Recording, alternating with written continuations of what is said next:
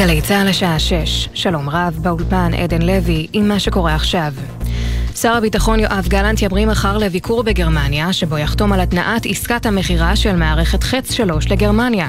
מדווח כתבנו הצבאי דורון קדוש. בביקורו בברלין, שר הביטחון גלנט השתתף בטקס החתימה על המסמך שמתניע את מכירת מערכת ההגנה האווירית חץ 3 לגרמניה. המסמך יאפשר להתחיל לקדם את ייצור המערכת בישראל ובארצות הברית לקראת מסירתה הצפויה בשנים הקרובות. בנוסף, הוא ייפגש עם עמיתו, שר ההגנה הגרמני, ויחתום איתו על הצהרה משותפת לחיזוק הקשרים הביטחוניים בין המדינות. משטרת ישראל תקיים מחר דיון היערכות לקראת התפילה שמתכנן השר לביטחון לאומי בן גביר לקיים בכיכר דיזנגוף ביום חמישי. כתבתנו הדס שטייף מוסרת שבדיון השתתפו המפכ"ל, מפקד מחוז תל אביב ובכירים נוספים במשטרה. מוקדם יותר היום, חבר הכנסת שמחה רוטמן פרסם הסתייגות מיוזמת השר וכתב בחשבון הטוויטר שלו: כוונותיך רצויות, אך מעשיך אינם רצויים. מענה לפרובוקציה של מיעוט פרוגרסיבי קיצוני הוא לא בפרובוקציה נגדית שתביא להרחבת השנאה. חבר הכנסת מיכאל ביטון מהמחנה הממלכתי קרא ביומן הערב של גלי צה"ל לשר בן גביר לחזור בו. אני מקווה שהוא יחזור בו, מקווה שהתפילה הזאת לא תתקיים. אני מקווה שכל מי שירצו לעורר מולו פרובוקציה פשוט יתרחק. זה מחייב את כולם פשוט אה, לעצור ולהתרחק מהאירוע הזה. אני מקווה שהוא יתעשת.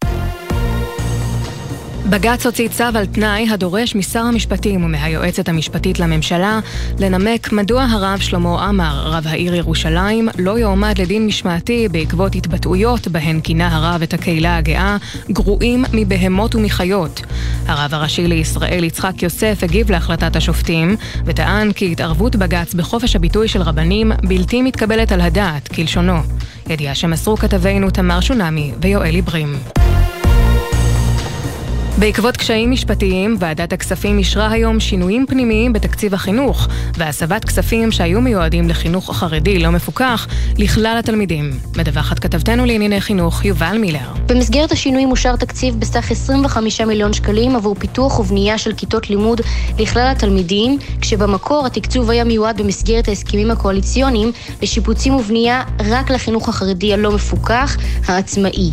בעקבות חוות הדעת המשפטית שהעלתה קשיים בהחלטה הזאת הסעיף שונה, הכסף יועבר לתקציב פיתוח כללי ויוקצה באופן שוויוני לכלל התלמידים. לראשונה בתולדותיה, ישראל נבחרה לארח את אליפות אירופה בכדורגל עד גיל 19, שתיארך בשנת 2027. מדווח כתב חדשות הספורט, יוסי ריס. זו הפעם הראשונה שישראל תארח את הטורניר היוקרתי. כזכור, נבחרת הנוער של ישראל הגיעה בשנה שעברה עד לגמר התחרות, וזכתה במדליית הארד באליפות העולם המונדיאליטו. יושב ראש ההתאחדות לכדורגל, שינו זוארץ, התחייב היום, נעבוד קשה כדי להבטיח שהיינו ראויים לארח את הטורניר הזה כהתאחדות וכמדינה. ומכאן המזג האוויר, הטמפרטורות תהיינה מעט גבוהות מהרגיל לעונה. אלה החדשות.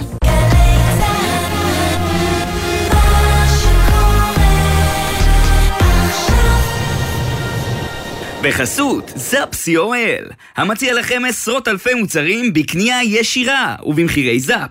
זאפ, אין סוף הזדמנויות, כתובת אחת. בחסות הום סנטר, המציע מגוון סוכות, סככים ומוצרים לסוכה החל מ-89 שקלים ו-90 אגורות. חג שמח, הום סנטר, כפוף לתנאי המבצע.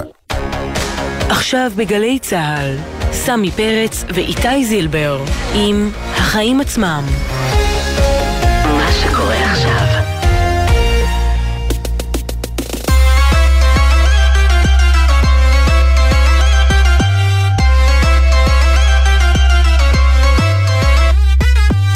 שש וארבע דקות, אתם על החיים עצמם, התוכנית הכלכלית-חברתית של גלי צה"ל. שלום, אה, סמי. שלום איתי, אתה בסדר? עברת כן, את החג בשלום? שרדתי את ה... לא השתתפת הכיפור, כן. בקרבות? ב... לא, לא, לא, ראיתי את קרבות, הייתי, השתתפתי... קרבות יום כיפור, אה? קרבות הטוויטר. כן, קרבות הטוויטר. שרדת? אתה זה, חזרת אה, בשלום מן ה- חזרתי השוחות? בשלום, מכל השוחות, אה, כן, אירוע, אירוע קיצוני. אירוע, אני חושב שבעוד כמה ימים נסתכל עליו ונגיד, כולם יצאו קצת מפרופורציות, וזה לא קיצוני כמו שחשבנו, אני מקווה, אבל שלא לא נסלים, אתה יודע. דווקא לי יש תחושה יש אנשים שיש להם אינטרס להש- להסלים, אז הם זהו, הם לי יש זה. תחושה שעכשיו זה ייראה פרופורציות לעומת הדברים שעוד כן, נכונו לנו. הבנתי, הבנתי. כן, תשמע, כן. אה, אנחנו בענייני כלכלה וחברה, לא? זה אנחנו.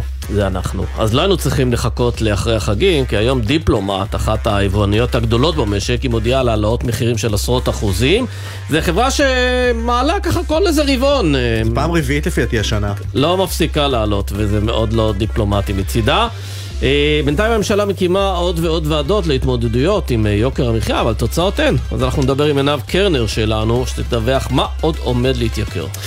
והיום אה, דיון סוער, יש לציין עוד דיון סוער בוועדת הכספים של הכנסת, בסופו הועברו כחצי מיליארד שקלים למוסדות החינוך החרדים, 200 מיליון שקלים לרשויות ערביות שהבטיחו שיעברו, אלו דווקא הוקפאו. מיד אה, נשוחח עם אה, חבר הכנסת חנוך אה, מלביצקי, חבר ועדת הכספים מהליכוד. כן, אנחנו רוצים גם להמשיך פה ללוות בתוכנית הקריסה של חברת הנדל"ן רום כנרת, שמותירה מאות רוכשים ללא כספם, גם ללא דירתם, אנחנו לא יודעים מתי הם יקבלו את הדירה הזו.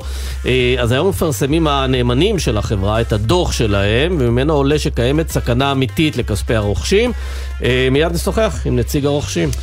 ולקראת אה, סיום, שים לב, סמי, בקרוב אנחנו נוכל לדבר עם צ'אט GPT, כמו שמדברים על סירי של אפל ואלכסה של אמזון, בקרוב נוכל לדבר עם הצ'אט, לתת לו פקודות ולשאול שאלות, והוא יענה לנו. שאלה, מה, באיזה קול? אתה מנדב את הקול שלך לטובת אה, הצ'אט? אם אתה תמליץ עליי ותגיד שאתה אוהב את הקול. איזה שאלה, אני אה, מיד אה, לא? מסמס לסם אלטמן תגיד שאתה לא יכול בלי הקול. הזה. זה הקול בשבילך. בוודאי, נשאל אותו, צ'אט GPT, מה לקנות, ואתה בקולך, סמי פרץ, תענה לי. בהחלט, נעשה את זה. כל זה תכף, אבל קודם, מה הכותרת שלך, סמי? אז תשמע, בוא נתחיל עם שאלה. כן. האם הצניחה בהשקעות בענף ההייטק נבלמת? תשובה? התשובה בעיניי, אתה- אה, ראיתי את הנתונים, אה, כאילו כן, אבל אני חושב שעוד- שלא.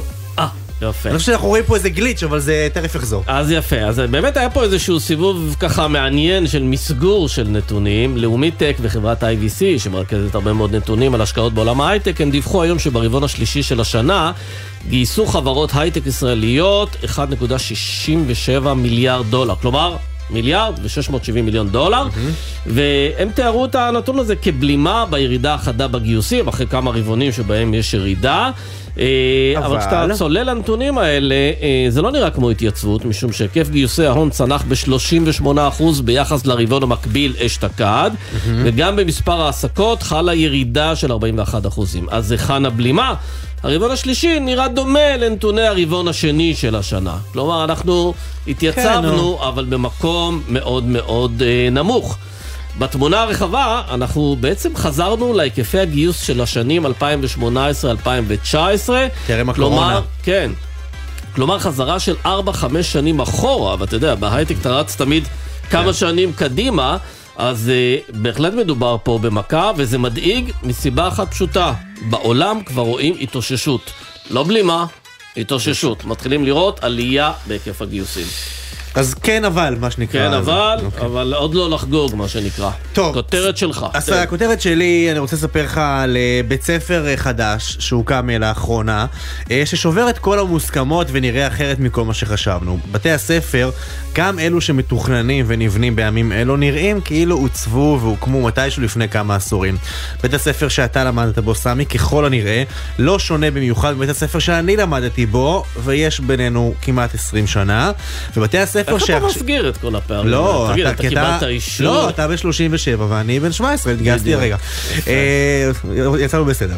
אה, וגם אה, בתי הספר שעכשיו לומדים בהם, נראים די דומה למה שאני למדתי בו. כלומר, מה שאתה היית בבית ספר ועד עכשיו, לא השתנה הרבה. אז זהו, שבתי הספר שאנחנו מדברים, בית הספר שאנחנו מדברים עליו, שינה את הכל. ממבט ראשון, מבחוץ, הוא נראה כמו מטה של חברת הייטק שאשכרה מכבדת את עצמה. אדריכלות עכשווית, שילוב של אבן, עץ וזכוכית עם משחקי תאורה.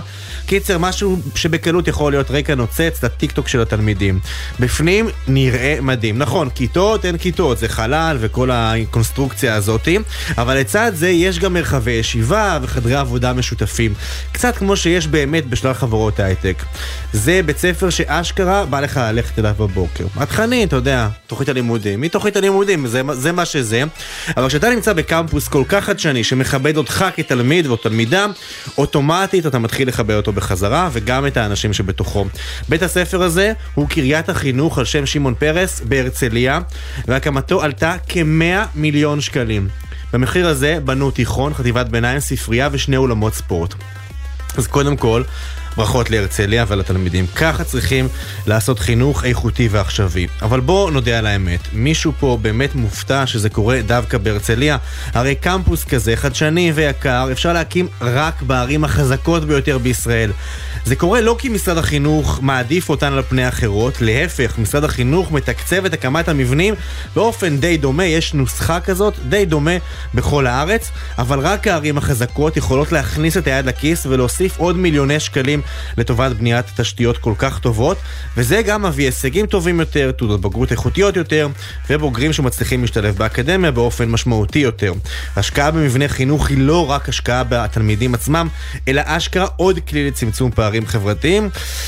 וכדאי שאולי מישהו יתחיל לחשוב איך מצמצמים את זה בין הערים הגדולות והחזקות לבין הפריפריה החלשה יחסית כלכלית, כי גם זה דבר שצריך לחשוב עליו, ואם נבנה משרד החינוך, אפס. כן, תשמע, אני במקרה חלפתי על פני בית הספר הזה לפני אה, כמה באמת? ימים. כן, כן, נו. כן.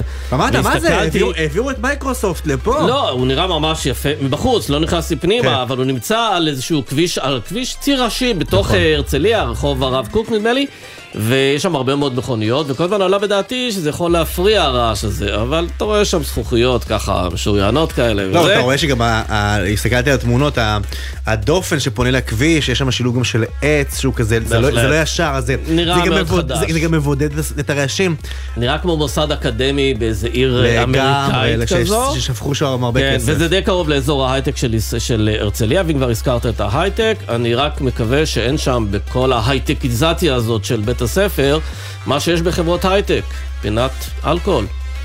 אבל מילקי ויוגורטים בסדר, וזה. כן. יאללה, בואו נתחיל. נתחיל.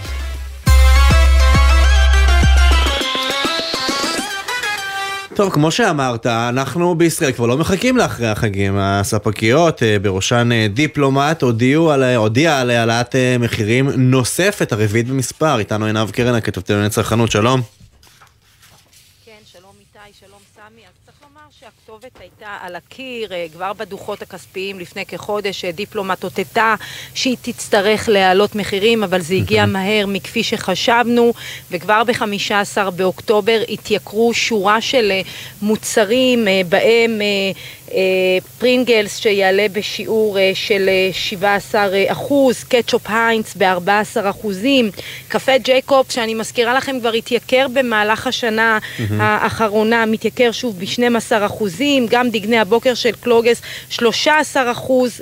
אה, הבלובנד, המרגרינה, 13 אחוזים, ואפילו חומץ בלסמי שהתייקר בשיעור של 10 אחוזים. אני רק רוצה להזכיר לכם שבדוחות הכספיים, מעבר לזה שבתחתית שבתחתית של הדוח אה, ציינו את העלאות המחירים הקרבות, גם דיווחו שם על הכנסות שעלו ביותר מ-12 אחוזים ברבעון השני של השנה.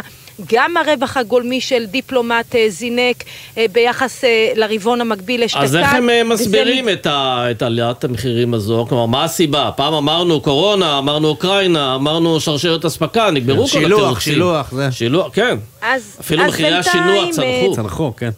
נכון, אז קודם כל יכול להיות שהם יבנו על זה שהדולר, אה, אה, השקל נחלש והדולר מתחזק, אבל בינתיים הם לא הוציאו שום הודעה אה, לתקשורת, ההודעה היחידה שיצאה זה לקמעונאים, שבתחתית ההודעה הם כותבים... מחיר לצרכן הוא לשיקול דעתו הבלעדי של הקמעונאי, ואנחנו כבר מכירים מה זה אומר שיקול ב- בלעדי של רשתות השיווק, מהמם. ראינו את זה גם בסבבים האחרונים, שלמרות שניסו אה, לדחות את עליות המחירים, זה רק דחה כן, את זה הקץ, דבר שהם אבל חייבים להגיד, בסוף הוא- להגיד אותו מבחינת אה, הרגולציה ורשות התחרות, הרי אסור לספק לקבוע אה, לחנויות ולרשתות השיווק את ה- את עליות המחירים. הזכרת פה שלל דברים, אבל גם, גם בפארם הם אה, שולטים וזה הולך לעלות לנו הרבה מאוד כסף, נכון? נכון מאוד, אז גם יש את כל הנושא של אה, טיטולי פמפר, שעדיין לא, ידע, לא ידוע מה השיעור שהם אה, יעלו שם את המחיר, אבל אה, אבקת כביסה של אריאל תתייקר בשיעור של 14 אחוזים, וזה בהחלט משמעותי. מדובר ביבואנית הכי גדולה בעצם, ואם אנחנו זוכרים מה קרה בשנה שעברה, בדיוק באוקטובר דרך אגב, זה היה מיד לאחר החגים שהתחילה עליית המחיר, העלאות המחירים, וזה פשוט הדביק אחד אחרי השני. ואני כבר שומעת גם uh, מספקים אחרים, גם ברשתות השיווק, כנראה שאנחנו רק בסנונית הראשונה, כולם מה שנקרא יושבים על הגדר, רוצים לתת לאזרחים, לצרכנים, לעבור את חג הסוכות בשקט, אבל מיד אחר כך אנחנו כנראה נראה עוד העלאות מחירים, וזה בהחלט כשהריבית כבר אה, כמעט חמישה אחוזים. אין ספק כן. שזו הכבדה מאוד מאוד גדולה על הכיס של כולנו. עינב קרנר, אה, תודה. בעניין הזה אנחנו משוחחים עם אדם פרידלר, מנכ"ל רשת גוד פארם, שלום. אהלן, ערב טוב. אז אה, פיירי יעלו בשיעור של 20 עד 30 אחוזים, אה, תעלה אריאל, צבעי שיער של קולסטון אה, ועוד רשימה ארוכה מאוד של מוצרים שמככבים אצלכם בחנויות. Mm-hmm. פעם אתם אמרתם שאתם הולכים להיות, רוצים להיות זולים, אבל נראה שהספקים לא מאפשרים לכם בכלל.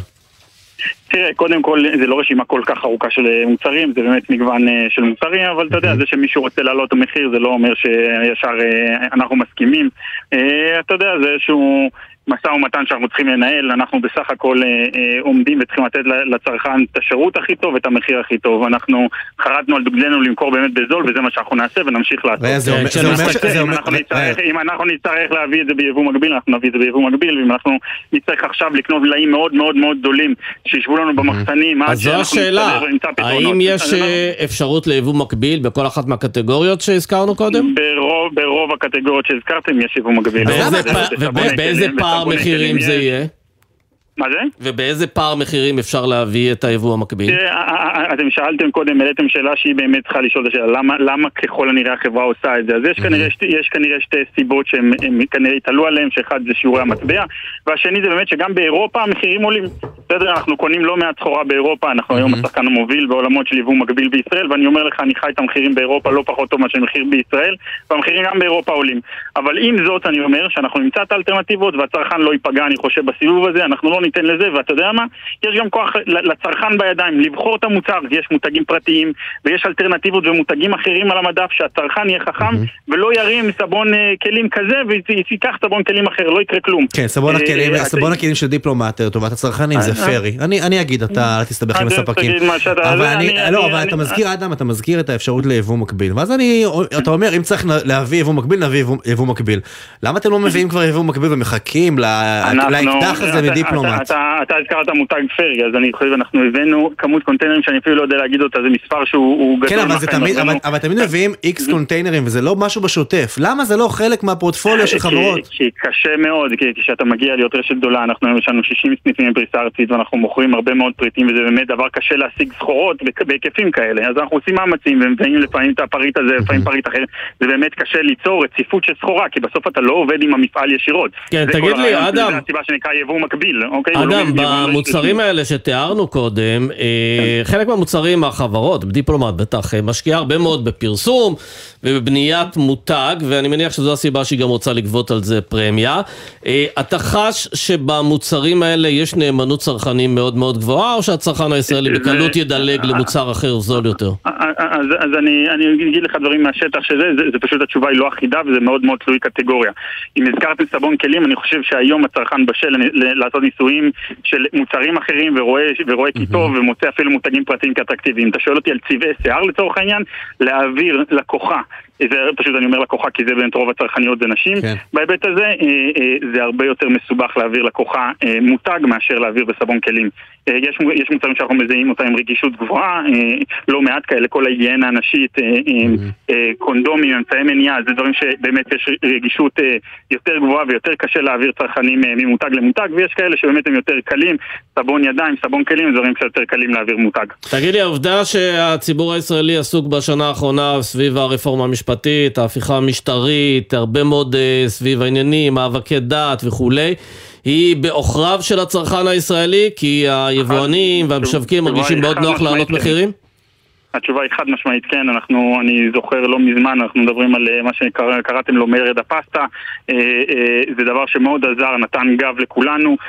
הצרכנים הם קובעים בסוף, תבין, אם יהיה פה מרד של הצרכנים ולא ירימו מוצר כזה אחר מהמדף, גם החברה לא תוכל להחזיק זמן, הם חייבים לגלגל סחורה, חייבים להוציא סחורה, ואם היא תעמוד, אז, אז המחיר לא יישאר ככה, זה לא, זה לא יעבוד, ויש לצרכן המון כוח בידיים, שיחפש אלטרנטיבות, ירים את, ה, את, ה, את הדבר המשתלם ביותר, ויהיה פתוח לניסיונות, הוא יראה כי טוב, עם אבקת כביסה כזו או אחרת, הוא יראה כי טוב, ותאמין לי, אפשר לשנות את הרגלי צריכה, ו, ו, ובסוף כולם מרוויחים. כן, זה גם כולה, אה, אה, קנית אבקת כביסה שאתה לא מרוצה, אז בסדר, שרפת 30-40 שקלים, אל תחזור על זה, תעשה ניסוי, לא יקרה. במקרה הגרוע, קוד כביסה מותג פרטי היום זה אפילו 20 שקלים, אם לא לפעמים אגב, זה לא פשוט, אני חייב לציין שאני קניתי כן. לפני כמה זמן טחינה במחיר מבצע של 10 שקלים, היא לא הייתה טעימה ונאלצתי לזרוק אותה. בסדר, אז אם אנחנו 10 שקלים. זה מקרה נקודתי. אנחנו מוכרים בעשרות מיליוני שקלים, יותר מעשרות מיליוני שקלים, יותר 100 מיליון שקל מותג פרטי בלבד אצלנו ברשת, אוקיי. ואני אומר לך שכמות התלונות היא אפסית. זניחה ושולית, לא, בוא נגיד היא לא יותר מאשר למוצרים רגילים שהם מותגים. הזכרת אה, שבעצם ההודעה של דיפלומט היא מין אה, סנונית ראשונה לקראת משהו שהוא אה, משא ומתן, יש תרחיש שאתם מסרבים להעלאה הזאת ונשארים עם עדפים ריקים? בהחלט, וזו אחת האופציות. אנחנו, זה, תראה, תשאירו לנו את ה... להתעסק מולם ישירות, זה לא, לא נראה לי ראוי ולא המקום לנהל את זה ברדיו. לא, אבל אתם מבחינתכם מוכנים לסיטואציה שיש מותג אהוב שלא נמצא אצלכם? אנחנו מחויבים לצרכן, ואנחנו ניתן לצרכן את האלטרנטיבה הכי הכי טובה במחיר הכי טוב כמו שהבטחנו. זה אומר שאו אנחנו נביא את זה בעצמנו, או שנסתדר עם דיפלומט, אנחנו נמצא, אנחנו נמצא את הדרך, אנחנו נמצא את הדרך. אנחנו, שהצרכן לא ידאג, כרגע אני אומר לכם, במקרה הזה אנחנו נסדר את זה ככה שהצרכן okay. לא אוקיי. ייפגע. אדם פרידנר, אה, מנכ"ל איגוד פארם, תודה. תודה לכם, תודה.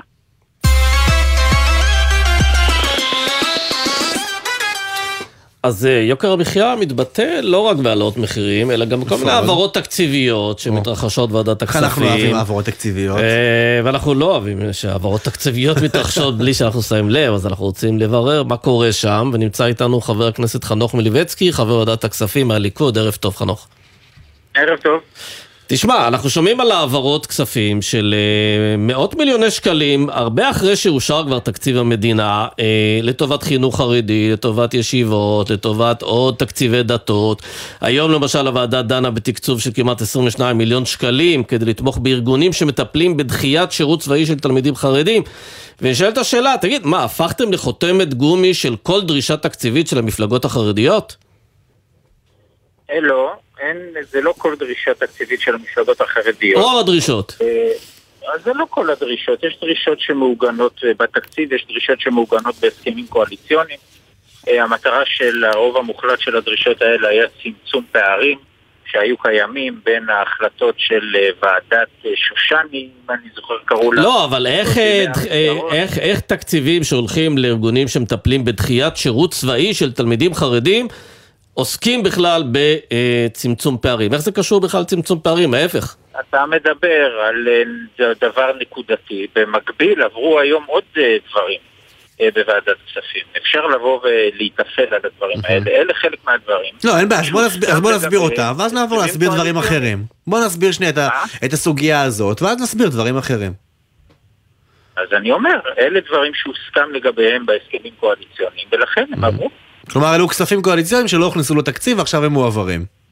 כן. כן, אבל מה עושים עם הכסף הזה? הוא עובר לארגונים האלה שמטפלים בדחיית שירות, לשיבוץ חרדים בצבא. מה, לאיפה הכסף הזה הולך? לג'ובים, למשכורות, למה?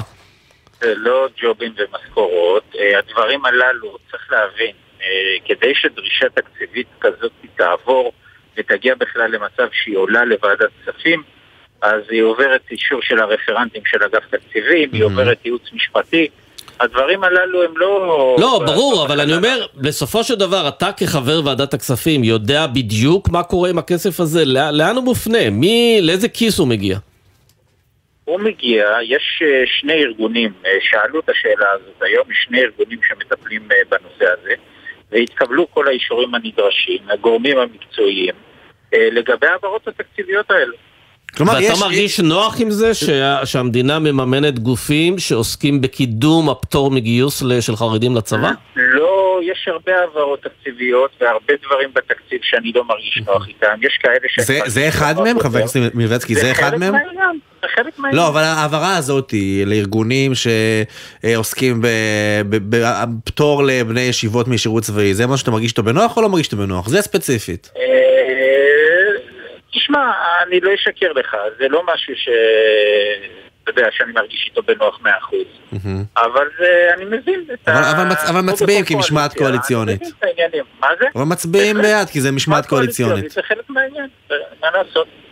זה לא אנחנו נמצאים. אבל לא, אבל אתה יודע, זה אז זה הופך אתכם, את חברי ועדת הכספים, לאיזה מין חותמת גומי, כאילו אין ויכוחים, פשוט מאשרים, חותמים, איפה לחתום, תחתום פה, פה, פה ופה. והצלחנו בדבר הזה לבוא ו- ולהשפיע במקומות שרצינו להשפיע. למשל, לי היה מאוד מאוד חשוב היום לדאוג לכמעט 76 מיליון שקל שיעברו לרשויות הדרוזיות, שנאנקות אה, שם תחת הסיפור הזה. בשילוב אה, יושב ראש הקואליציה הצלחנו להעביר את זה תוך פחות משבועיים. ובאמת לוודא שזה עובר היום כדי שהם יוכלו לש... אה, לשלם משכורות בחודש הבא. זה הגיע עד ממש לרמה הזו. אבל 200 מיליון, אבל 200 מיליון שקלים לרשויות הערביות, כסף שהובטח שהוא יעבר אחרי הפיאסקו אה, הקודם, שר האוצר אמר שלא יעביר, ואז נתניהו אמר שדווקא כן יעבירו, זה עדיין מוקפא, נכון? זה לא מוקפא, זה, העברנו את זה היום למשרד הפנים, שלפי הסיכום בין שר האוצר ושר הפנים, אה, הכסף הזה יחולק בכפוף לקביעת הקריטריונים. אה, כלומר, בניגוד, של ל, בניגוד להעברות תקציביות מסוימות, כמו לחינוך החרדי וכמו לפטור ל, אה, ל, לתלמידי ישיבות מגיוס, שאתה אומר, שם יש לי ארגונים, אני יודע שאני הולך לשלם להם, פה אמרו, נעביר את הכסף הזה בוועדת הכספים מהאוצר למשרד הפנים, וזה יחנה שם עד שהם יעבירו את זה. כלומר, זה לא כסף שעובר למטרות שלו כרגע, כלומר, לרשויות המקומיות, כמו שאמרת. להשפעה ולשיפור פני העיר ולמשכורות ורווחה, זה 200 לא. שקל ספציפיים הללו, בהתאם לסיכום הזה, אה, יעברו אחרי קביעת הקריטריונים. כן, אני רוצה... כלומר, זה תקוע שם כרגע. כן. כן, אני רוצה בכל זאת, אה, אה, חבר הכנסת מליבצקי, אה, טיפה להקשות בעניין הזה של משמעת קואליציונית. אני מבין את הרעיון, אבל אני מסתכל על הרקורד שלך. היית לוחם בדובדבן, הקמת אה, מטה, מטה לאיחוד העם בליכוד. אה, ברור לך כמה הנושא של חוק הגיוס הוא מאוד לא מאחד את העם, והוא מאוד, אה, אתה יודע, לא מקדם את הלכידות החברתית. אין איזה רגע שבו אתה בא כחבר כנסת ואתה אומר, עם כל הכבוד למשמעת הקואליציונית, אה, זה לא בסדר, זה פשוט לא בסדר לממן עוד ועוד גופים שעוסקים בהשגת פטור לחרדים מגיוס לצבא. אבל אתה את זה עוד ועוד ועוד גופים לא. אז אני חושב אחרת. אני חושב שהחלק הארי של הכספים, שגם עליהם היה עיקר הדיון היום בוועדת הכספים, אה, ועיקר השאלות גם של האופוזיציה, דרך אגב, לא היה דווקא סביב הדברים הללו, אלא היה סביב אה, תוספות שמשולמות אה, בעיניי כדין, בגין פערים שנצפרו בחינוך אה, למוסדות החרדיים, שהאחוז המימון שלהם, כפי שנקבע באותה ועדה בשנת 2003, הלך וצנח עם הזמן. לא, העניין הוא שזה פערים ב... לא, אלה פערים בתקצוב, אבל לא, לא, אבל רק אה, יש פה עניין, אתה משתמש במושג צמצום פערים, יכול להיות שזה פערים בתקצוב, אני לא חולק על העניין הזה, זה לא סוגר פערים חברתיים, משום שאתה לא מקנה להם לימודי ליבה לא מסכים וכלים. להשתלב בעתיד. אז- פה יש לנו, אז פה יש לנו שנייה מחלוקת. קודם כל ההבדל שמוסד אה, פטור אה, מקבל פחות סבסוד לתקציב שלו מאשר מוסד שמלמד ליבה 100% ומוסד שמלמד ליבה 100% מקבל יותר תקצוב מאשר מוסד שמלמד ליבה בלי פיקוח וכן הלאה וכן הלאה וזה המדרגות שקבעו נשאלת השאלה ועדה. למה, למה מדינת ישראל אולי צריכה לממן בכלל מי שלא מלמד ליבה, הרי זה הבסיס, אם רוצים לצמצם פערים חברתיים, השכלה זה צמצום פערים לא חברתיים. אז אני לא חושב שבגלל, קודם כל המחשבה שאנחנו יודעים יותר טוב אה, מה נכון לילדים החרדים ללמוד, בעיניי היא קצת... אה, לא, אנחנו לא יודעים יותר אנחנו לא טוב, אנחנו אבל רוצים אנחנו יודעים. שצמצום פערים עובר דרך השכלה. יחד עם זאת, אני חושב, אני חושב שילד הוא ילד הוא ילד. ובמדינת ישראל לא נכון שיהיו לידי, ילדים שלומדים בתת תנאים, וזה המצב בלא מעט מהמוסדות האלה. ואני אומר לך, אני עשיתי סיור יותר מפעם אחת במוסדות האלה, גם כשהייתי חבר מועצה בפתח תקווה לקחו אותי, וגם uh, עכשיו. ואני אומר לך שאין לי טיפה היסוס, ועוד על הנושא כן. הזה, של כאילו מימון אה, מוסד שעוסק בפטור זה קצת עושה לי לא טוב, פה אני אומר לך בצורה מאוד ברורה. עם זה אתה שלם. שנועד לצמצום פערים, אני יותר משלם איתו, אני שמח שאנחנו נותנים. לסיום, אני מוכרח לשאול, תראה, עובר תקציב מדינה, כשאנחנו רואים את התקציב עובר, אז יש אה, דיון שלם בכנסת, בוועדות, יש דיון ציבורי, גם בתקשורת, ושר האוצר, ראש הממשלה, כולם מדברים על זה. אנשים, אתה יודע, זה, מסמך התקציב הוא, הוא סדר העדיפויות של מדינת ישראל, וכשהוא עובר, אז ממש יש דיון שלם סביבו. בהעברות התקציביות האלה, ה-100 מיליון לפה, חצי מיליון לפה, שני 20 מיליון לפה, אין דיון. תגיד, לא, אתה לא מרגיש בנוח, אתה לא מרגיש לא בנוח עם זה שזה נעשה כזה חצי במחשכים? כזה עושים ישיבת ועדה, מעבירים אה, מאות מיליונים? למה זה לא עובר בתקציב הרגיל מתי שיש דיון אמיתי על סדרי עדיפויות? אז אני מפציר בכם, אה, ואני בטוח שעשיתם את זה בעבר, אה, להצטרף לדיונים של ועדת כספים. היום היה דיון שהתחיל אה, לדעתי... לא, אבל אני שואל את השאלה, אני- לא, אבל את השאלה, למ- למה מה- למה מעבירים כל כך הרבה כספים, אבל אני שואל את השאלה למה מעבירים כל כך הרבה כספים, לא בזמן שהם קובעים תקציב. תיקחו את כל, את החצי מיליארד שקלים שאתה אומר צריך לחינוך החרדי, אין בעיה, שימו את זה בתקציב המדינה, למה זה קורה אחר כך כמו גנבים בלילה? הדבר הזה, דרך אגב, אמר יושב ראש הוועדה עצמו, אה, הרב גפני, שהם אה, רצו שזה יהיה בבסיס התקציב. אה, הנושא הזה של כספים קואליציוניים בכלל, יש לגביו, אה, אתה יודע, הרבה דעות כן. למה הוא קיים ולמה הוא נמצא. אה, זה משהו שקיים הרבה זמן. אני לא יודע נכון לעכשיו איך לשנות אותו ולהעביר אותו הכל בתקציב אחד, מן הסתם יש סיבה שזה נעשה כבר אה, לא מעט זמן באופן הזה. בממשלה הקודמת זה היה גרושים לעומת מה שאתם מאשרים. העברות תקציביות בדרך כלל עושים לא לת- לתיקונים, נשאר עודף פה כי לא מימשו את כל הכסף, מעבירים אותו למשהו לא, אחר כדי יש שלא הבדל ייבלע. בין עודפים, יש הבדל פשוט, יש הבדל בין עודפים של הדברים הללו לבין כספים קואליציוניים. אוקיי. ההיקפים של הכספים הקואליציוניים הם אה, היקפים מסוימים. אוקיי, חבר הכנסת חנוך מילבצקי מהליכוד, תודה. תודה רבה לכם. תודה. נעשה הפסקה קצרה אה, ומיד נחזור. בהחלט.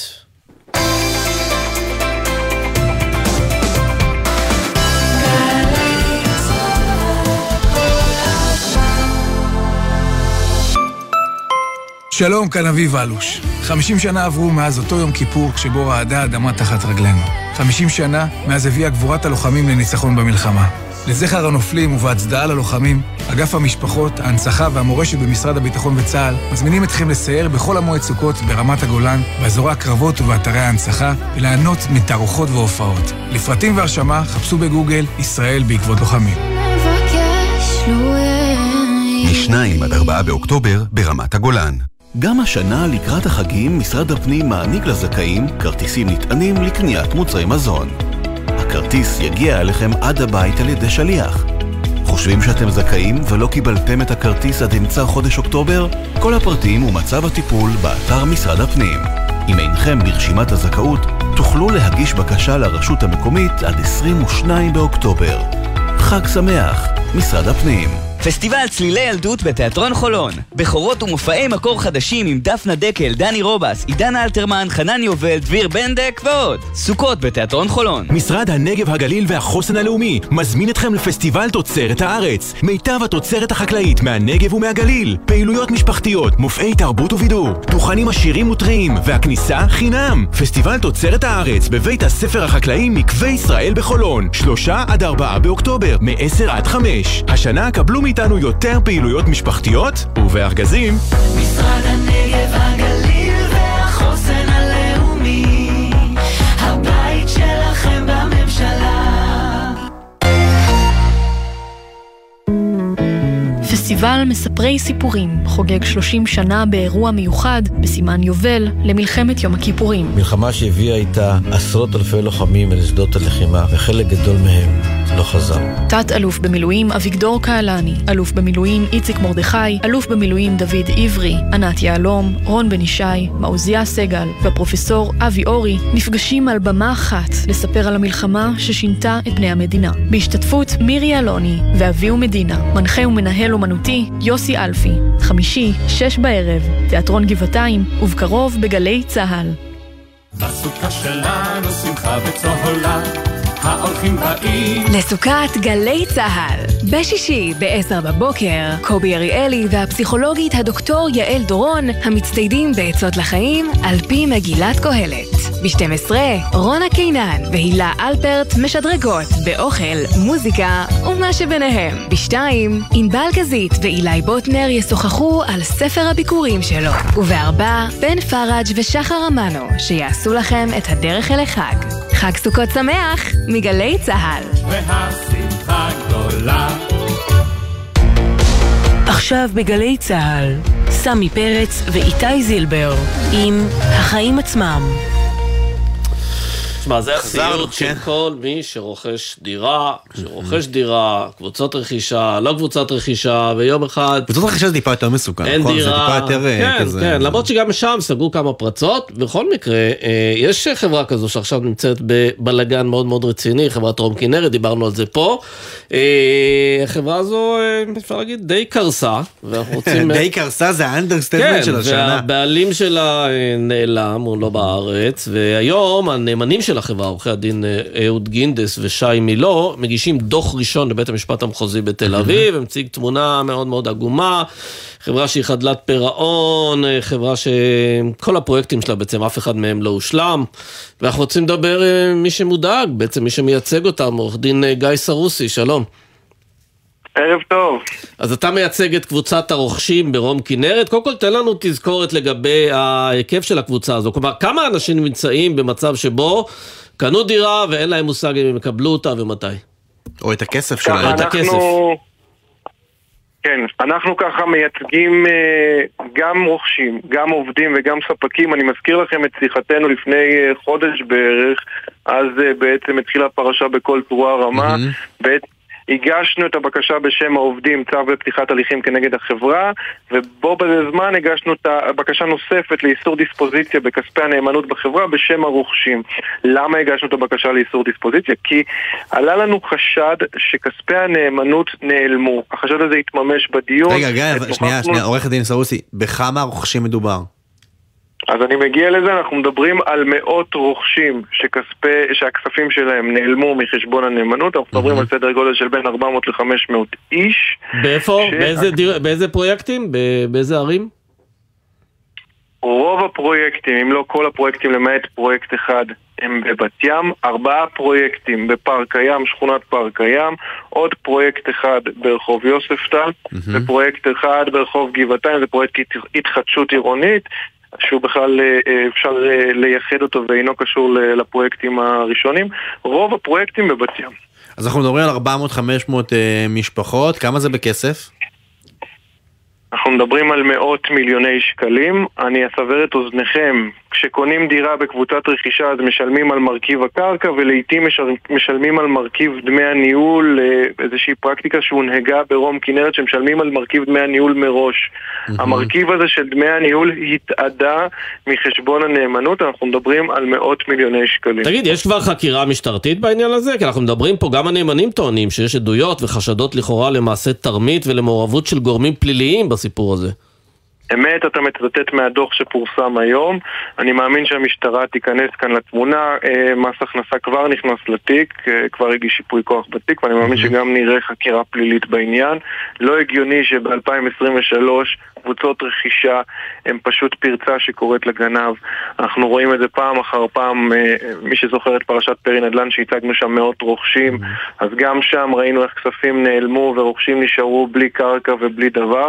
גם כאן אנחנו רואים רוכשים בסיכון מאוד גבוה. כן, תגיד, אבל אם, אה. אם עכשיו נגיד יזם אחר ייכנס לנעלי היזמים שכשלו פה, יש לו עם מה לעבוד, הוא יכול לספק לרוכשים את כספם חזרה, או דירה לפחות, מה שהם קנו, או שיש פה הרבה מאוד כסף שנעלם ואי אפשר להשיג אותו והם בוודאות יפסידו. זה מחולק ומשתנה בין הפרויקטים השונים, יש פרויקטים, בואו בוא נעשה סדר, בכל הפרויקטים אה, קבוצת רום כנרת כן קנתה את הקרקע, רק מה, בחלק מהפרויקטים גם לקחה שיעבוד, אם זה לחברת קרדיטו ואם זה לחברת בונוס, בחלק מהמקרים גם הרוכשים לא יודעים על כך שיש להם אה, שיעבוד מה שנקרא על הראש בסך אה, 20-30 מיליוני שקלים, זה, זה נדבך אחד. הנדבך השני הוא האם הפרויקטים ילכו לבנייה או שהם ילכו למכר. בחלק מהפרויקטים אני לא רואה אפשרות ממשית לבנייה, בחלק מהפרויקטים זה באמת ילך למכר, ואז ואז אם מקבלים זה, את כספם האם אפשר. לבנות אז הם מקבלים את מלוא כספם חזרה? כפי שאני מחזיר אותך לתחילת שיחתנו למרכיב דמי הניהול החסר, זה מרכיב שאני לא רואה אותו חוזר עבור אה, תן לנו- חלק תן לנו. בהערכה גסה בכמה כסף מדובר, כי רוב האנשים לא קונים ב- ב- בפורמט כזה של קבוצות רכישה, אז דירה שעולה נגיד 2 או 2.5 מיליון שקלים, כמה זה בדמי ניהול? אז אנחנו רואים את מרכיב דמי הניהול בין 300-400 אלף ש"ח ל-700 ו-800 אלף ש"ח. לדירה? למשפחה אחת. לדירה אחת. כן. תגיד, הזכרת באמת שהמשטרה אולי תיכנס ל, ל, ל, לעניינים, ואולי שילך באמת לעניין של מכר, אם זה לא יגיע לשם, כלומר, יש סכנה אמיתית שהרוכשים פשוט יישארו בלי הכסף שלהם, לא יגיע מאיפשהו אפילו חלק ממנו? לא, תראה, כמי שמייצג אה, נפגעים בתיקי עוקץ, בקבוצות רכישה, כמו שאמרתי, בתיק אה, פרי נדל"ן, קרן הגשמה, בדרך כלל אנחנו רואים את הרוכשים נפרעים ממרכיב הקרקע, אנחנו רואים את הקרקע נמכרת ואת הרוכשים מקבלים את כספם. השאלה המהותית היא באמת כמה. הרי הדיבידנד שמגיע לרוכשים מגיע כתוצאה ממכירת הקרקע, אם יש שעבוד אז כמובן הדיבידנד פוחת, אם שוק הנדל"ן נמצא במשבר אז קשה למכור את הקרקע. החזר הכספים מגיע באמת ממכירת הקרקע, הנאמנים עושים כאן, ולדעתי בחוכמה רבה, את אותה אה, שיטה שעשו בפרי נדל"ן, שבה הם מחלקים כל פרויקט, סוגרים כל פרויקט כגן סגור ומתייחסים אליו לכל פרויקט בפני עצמו, כך שכל אה, אה, רוכש בכל פרויקט ייפרע ממכירת הפרויקט עצמו, ולא מקופה כללית שמאגדת את כל הפרויקט. טוב, נשמע שיש פה עוד כמה חודשי עבודה טובים עד שהמצב פה יתבהר. עורך דין גיא סרוסי, תודה רבה. תודה רבה חברים, ערב טוב. טרגדיה רצינית. עכשיו, מכה טרגדיה. רצינית, לא, תקשיב, זה 500 משפחות. שמו לא, את כל כספם, זה- אלפי שקלים, זה המון גם לא כסף. אנשים שאתה יודע, קנו בעשרה לא, מיליון לא, בדיוק, זה שקל. אנשים, אתה יודע, משפחות רגילות, קונים בבת ים, קונים בזה, מטורף. מכה. תשמע, כן. אה, נמצאת איתנו אה, חברת הכנסת קארין אלהרר, מיש עתיד, ערב טוב. ערב טוב לכם, גמר חתימה טובה. בחתימה טובה, אה, תכף נדבר על כמה עניינים פוליטיים בוערים, אבל רוצים קודם כל לנצל את העובדה שאת היית שרת האנרגיה. תשמעי, יש איזה קמפיין בימים אלה של חברות הגז, שטוענות שהגז כאן מאוד מאוד זול, ושצריך להגדיל את הייצוא, ושר האנרגיה, ישראל כץ, מקדם את זה בכל הכוח. למרות שמשרד האוצר בכלל אומר, צריך לתת איזה בדיקה מקדימה, ובואו נראה מה יקרה בעתיד וכולי. ותהיתי אם יש לך הסבר ללהיטות הזו של השר כץ, אה, לייצא ולייצא ולייצא. מה, הוא עובד אצל חברות הגז? תראה, אה, אני חייבת להגיד שגם בתקופתי הייתה עלייה בייצוא, אה, אבל היה לנו איזשהו מודל שנבנה במשרד, אה, מודל שבודק כל הזמן איך אנחנו מתכוונים להיות כל הזמן עם עתודות גז גם בעתיד. יש איזה, אה, נגיד, אה, מאזן שצריך לבנות, שמצד אחד תהיה לנו אנרגיה ירוקה ברמה מספקת, מה שאין לנו היום בשום צורה ואופן, ומצד שני, אתה יודע, הגז לא אמור להיות כאן לעוד אלפי שנים. ישראל התחייבה בפני האו"ם אה, לאפס פליטות ב-2050. אה, בואי, אנחנו- אנחנו מבינים שזה לא יקרה, נכון? אמ, אני לא משוכנעת שלא. ישראל הבטיחה אני- לצמצום לפי דעתי 37% מגזי החממה שלה עד אה, 2030, זה כבר לא יקרה. כן. ישראל לא מקדמת את זה כמו תראה, שצריך. ש... אז אני רוצה להגיד לך שבתקופתי אה, אני עשיתי כל שביכולתי. אה, אתה יודע, אה, כדי כן לקדם את הדבר הזה. אני קיבלתי אה, משרד שהיו 6% אנרגיות מתחדשות, עזבתי אותו עם 10. אה, שזה לא הרבה. היינו אמורים להיות כבר ב-30 אחוז. כן. שנייה, שנייה. זה לא הרבה, אני מודה, אבל הייתי שנה וחצי במשרד. אה, וזה נכון, מצבנו בכי רע. כדי שהאנרגיות המתחדשות יהיו ברמה מספקת, ללא כל צל של ספק צריך להכפיל את רשת ההולכה, דבר שלא קורה למרבה הצער. אה, צריך גם, תקנו אותי אם אני טועה, צריך. להקים גם תחנת כוח נוספת שתופעל על ידי גז. אה, תחנת כוח נוספת, לא בהכרח, אבל בסדר, זה ויכוח ארוך. אה, שאתה יודע, כן, אבל רק. בעניין הלהט הזה לייצא יותר אה, צינור לקפריסין, ליוון, לטורקיה, הדברים האלה עוד נבחנים כמובן. את יכולה להבין את כן. הלהט הזה, למרות שמשרד האוצר אומר בואו נחשוב, בואו נשקול, בואו נבדוק לפני כן? האמת שאני ממש כמהה על המעצור, נקרא לזה, ששם משרד האוצר, בתקופתי אה, דווקא אגף התקציבים היה לגמרי בעד, ואפילו, אה, אתה יודע, מאוד כעס עליי כשהשעיתי את החיפושים לתקופה מצומצמת. אה, כי אמרו שזה דרך, אתה יודע, להכניס עוד כספים לקופת המדינה. ככל הנראה יש בידיהם נתונים שאני לא מכירה, כי בדרך כלל יש להם רצון עז לייצר עוד ועוד. אנחנו כמשרד אנרגיה, כשהייתי במשרד, רצינו לוודא שיש בידינו את הכמויות הנדרשות. עכשיו יצאו למכרז רביעי שהוריתי עליו בסוף האקדנציה שלי. אני מבינה שיש התעניינות מחברות זרות. צריך לראות מה יש במאגרים הקיימים. אה, לראות עד כמה אנחנו יכולים לפתח אותם. ולפי זה להחליט מה לעשות הלאה. כן, אין בוא... ספק שאלה החלטות שצריך לקבל בשום שכל, לא במהירות. כן, בעניינים אה, קצת מספק. ככה פוליטיים, אנחנו רוצים להתקדם. כן. אה, תשמעי, שמעתי היום את אה, גדעון סער, דווקא חבר אופוזיציה, תוקף את אה, ראש מפלגתך, את יאיר לפיד, ובעצם שם, אותם, שם אותו באותה רשימה עם נתניהו, עם בן גביר, והוא אומר שהגיעו תגובות מאוד מכוערות של שלושתם, גם של לפיד, שכל אחד מהם ניסה להוסיף עוד קיסם, עוד קצת דלק למדורה במקום לנסות לכבותה, הוא מדבר על האירועים אתמול בתל אביב, באירועי התפילה, שהיו אמורים להיות בהפרדה ולא היו בהפרדה בסופו של דבר, אז מה? אז יש איזה אה, מחלוקות לא, בעניין הזה גם בתוך האופוזיציה? כן, האמת שצר לי על התגובה של גדעון, אני מאוד מעריכה אותו, אני חושבת שהוא אה, בהחלט אה, שותף בהרבה מאוד תחומים. אה, צריך לראות את המציאות בעיניים. אה, לא היו צפיות במרחב הציבורי בכלל עד הקורונה. בקורונה, אה, בגלל המצוקה שאי אפשר להיכנס לבתי הכנסת במקום סגור, התחילו תפילות במרחב הציבורי, וזה היה יפה כל עוד זה היה בהסכמה. קרה משהו. היה שבר טקטוני מאוד מאוד גדול בחברה הישראלית שמתרחש כבר תשעה חודשים. אה, אנשים מאוד מאוד חרדים, במידה מסוימת אה, מאוד גדולה של צדק, למרחב הציבורי שלהם וליכולת שלהם לנהל אותו בצורה שוויונית. הייתה החלטה לא לייצר הפרדה. אה, זה היה באמת שובר לב לראות את הוויכוחים האלה, ראיתי את זה אחר כך ברשתות, ואני אומרת לך שליבי נחמץ בקרבי. זה דבר לא נעים לראות יהודים מתווכחים ביניהם על תפילה, זה, זה דבר שלא כן, אבל, אבל בג"ץ פסק את שפסק. בדיוק, בג"ץ פסק את שפסק, הייתה החלטה שלא תהיה הפרדה. ואתה יודע, כמו הרבה מאוד דברים שרואים שראש ממשלה לא מוכן להתחייב שהוא יקיים פסיקת בג"ץ. אתה יודע, מה הפלא שאזרחים לא מקיימים פסיקת אה, בית משפט? שאגב, הגיע גם לבית המשפט העליון והוא אישרר את פסיקת המצבים.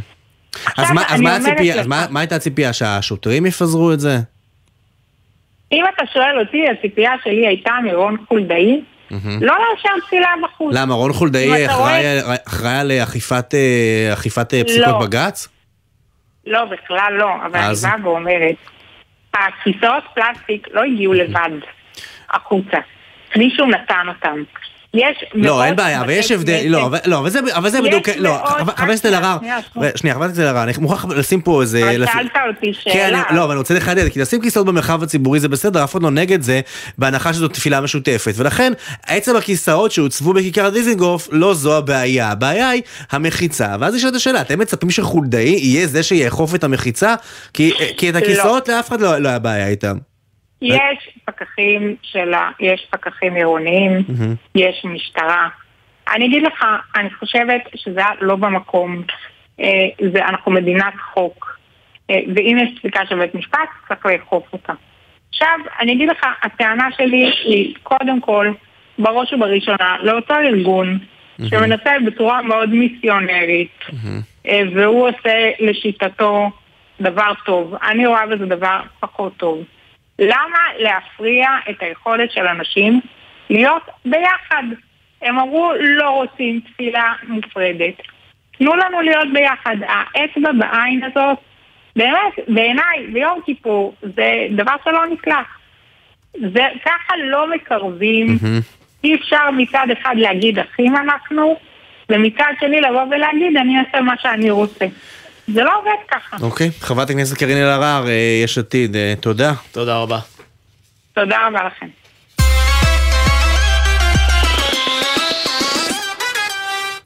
טוב, אני ראיתי אה, בשעות האחרונות אה, כתבות על וולט. כן. על איך אתמול הייתה חגיגה שלמה של משלוחים, ובגלל שהיה שילמו להם עומס, יותר, ושילמו להם כן, יותר. כי אנשים רעבים, ו- נגמר לא, הצום. וגם בצדק, אתה יודע, רוצה שאנשים יבואו ביום של עומס וזה, ראיתי אתמול באחת הרשתות איזו אה, פיצה מאוד מפורסמת בתל אביב, מעלה, אתה יודע, רבע שעה אחרי הצום, טראח, אתה רואה כאילו טירוף של הזמנות.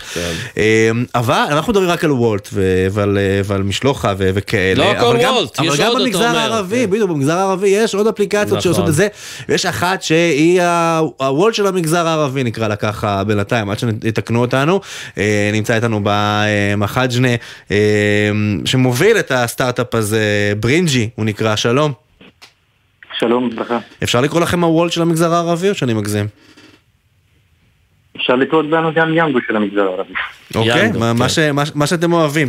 אה, מה מה זה האפליקציה הזאת?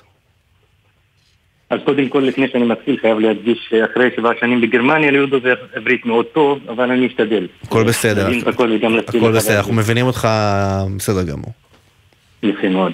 אז ברינג'י היא אפליקציה, אפשר לעשות דרכה הזמנת אה, מסופרמרקט דיגיטלי ולקבל את הסחורה תוך 15 דקות עד חצי שעה מקסימום.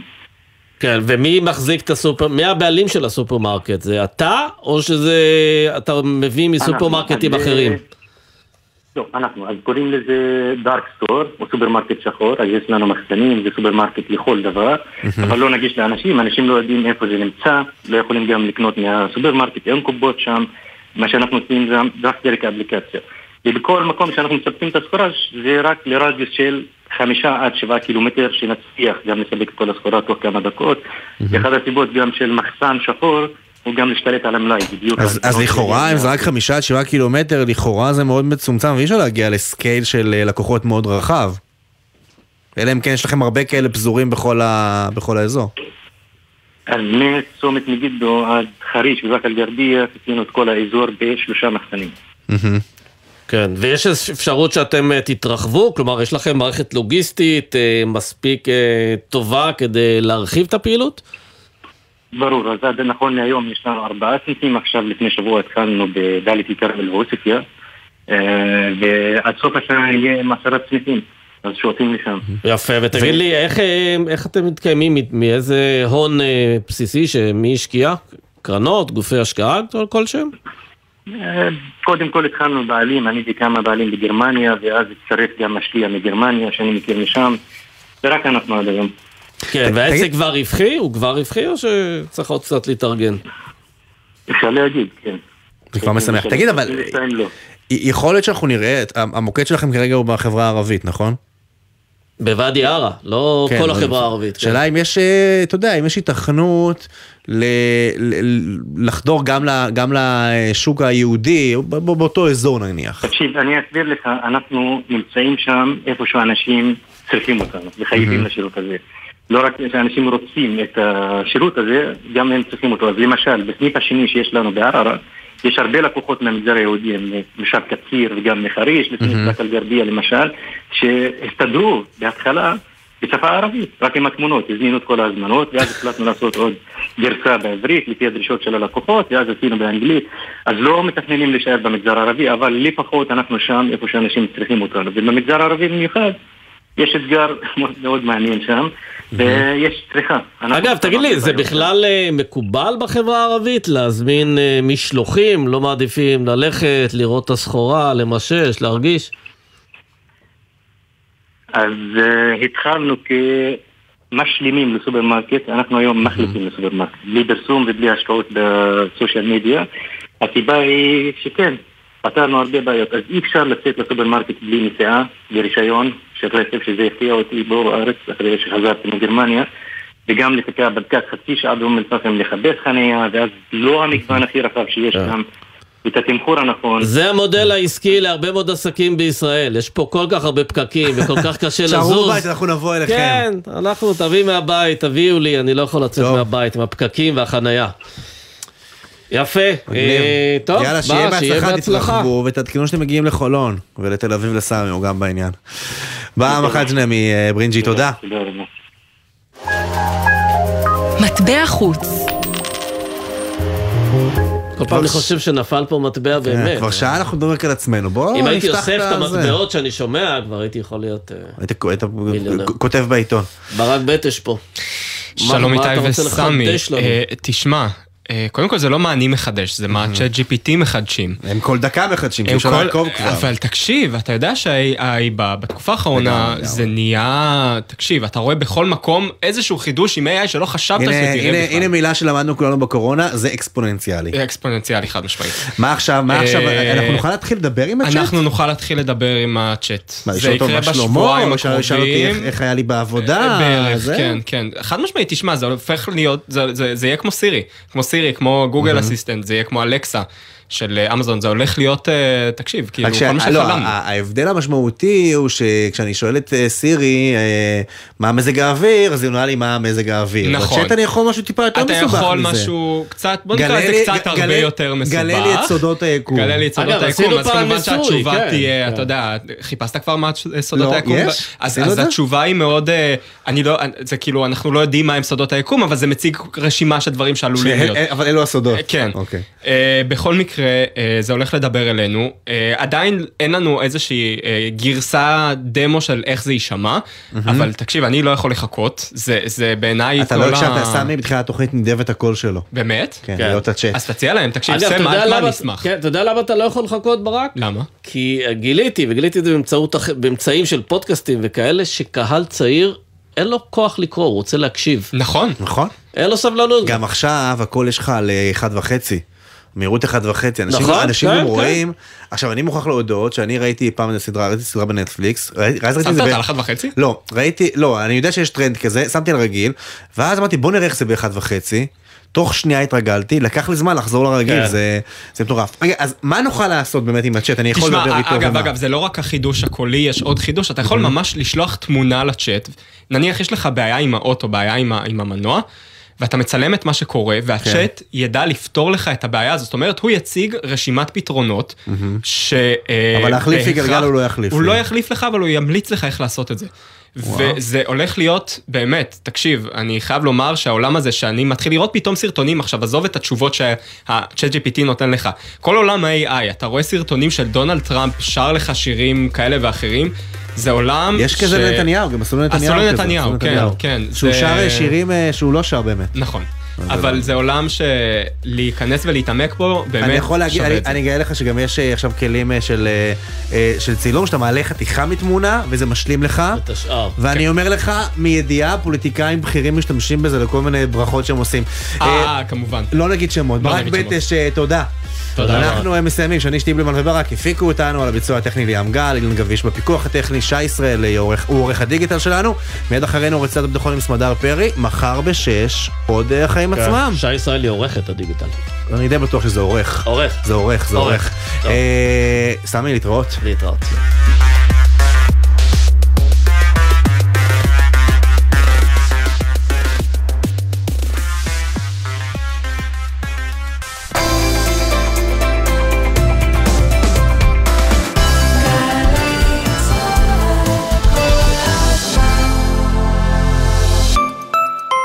מעסיקים ומעסיקות, אל תגידו לא ידענו, לא ראינו, בואו לקבל סיוע במימון הכשרה והשמה לעובדים חדשים או קיימים. משרד הכלכלה והתעשייה משיק תוכנית מיוחדת בשיתוף המעסיקים למימון הכשרות מקצועיות והעסקת עובדים במקצועות בעלי פריון ממשי. הסיוע הכספי יינתן בשני מסלולים, כיתת הכשרה או הכשרה בחניכה. אל תחמיצו את ההזדמנות להשתתפות המדינה במימון. היכנסו לאתר, בחרו את המסלול המתאים והגישו בקשה. פרטים באתר, משרד הכלכלה והתעשייה. פסטיבל עולה עולה יאבלולו, איזו חגיגה! לקחנו מאכלי עדות מכל העולם, הוספנו סוכות עולים מקושטות, קישטנו במופעים ובמיצגי אומנות, נתנו בערבבת וחיברנו הכל לשלושה ימים של עם ישראל חי! פסטיבל עולה עולה בסוכות, משרד העלייה והקליטה מזמין אתכם לפסיפס ישראלי של עלייה, תרבויות, טעמים וחוויות. חול המועד סוכות, 2 עד 4 באוקטובר, בפארק נאות קדומים. בואו עם כל המשפחה. יהיה יאבלולו! פרטים באתר משרד העלייה והקליטה. I א', עצור, מ', דברים שאפשר לעשות בסוכות בחיפה. מוזיאון חיפה לאמנות. מוזיאון טיקוטין. מוזיאון הימי הלאומי. מוזיאון העיר. מוזיאון הרמן שטרוס. משחק בריחה במושבה הגרמנית. חיפה, חמישה מוזיאונים, יום שלם של פעילויות לכל המשפחה ב-99 שקלים בלבד. פרטים וכרטיסים, באתר מוזיאוני חיפה. לוחמי מלחמת יום הכיפורים, כאן תת-אלוף אופיר לביוס, קצין החינוך והנוער הראשי. צה"ל ומשרד הביטחון מצדיעים לכם ומזמינים אתכם לעצרת המרכזית לציון 50 שנה למלחמה, בסימן ניצחון הרוח, במעמד בכירי המדינה וצה"ל. העצרת תתקיים באתר יד לשריון בלטרון בי"ב בתשרי תשפ"ד 27 בספטמבר 2023 ב-6 בערב. הסעות תצאנה מכל רחבי הארץ. לאישור הגעה ותיאום הסעה יש להתקשר למספר 1111 שלוחה 6 מ-8 וחצי בבוקר עד 6 בערב. נתראה באירוע. מוגש מטעם אגף משפחות הנצחה ומורשת במשרד הביטחון ומפקדת קצין החינוך והנוער הראשי. באחוות לוחמים, נתראה בעצרת. אבא, הוא התחיל. אבא, תגיד לו שיחזיר לי את זה. משעמם לי. מתי כבר מגיעים? הוא לקח לי. מוכר לכם? בזמן הנסיעה עם המשפחה, מתכננים את מסלול הנסיעה מראש, וגם את מקומות העצירה רחוק מהכביש, ומארגנים מראש עיסוקים לילדים למהלך הנסיעה. ספרים, משחקים, חטיפים ושתייה. עוד עצות לנסיעה משפחתית בטוחה, חפשו בגוגל אסק רלב"ד. מיד אחרי החדשות, סמדר פרי.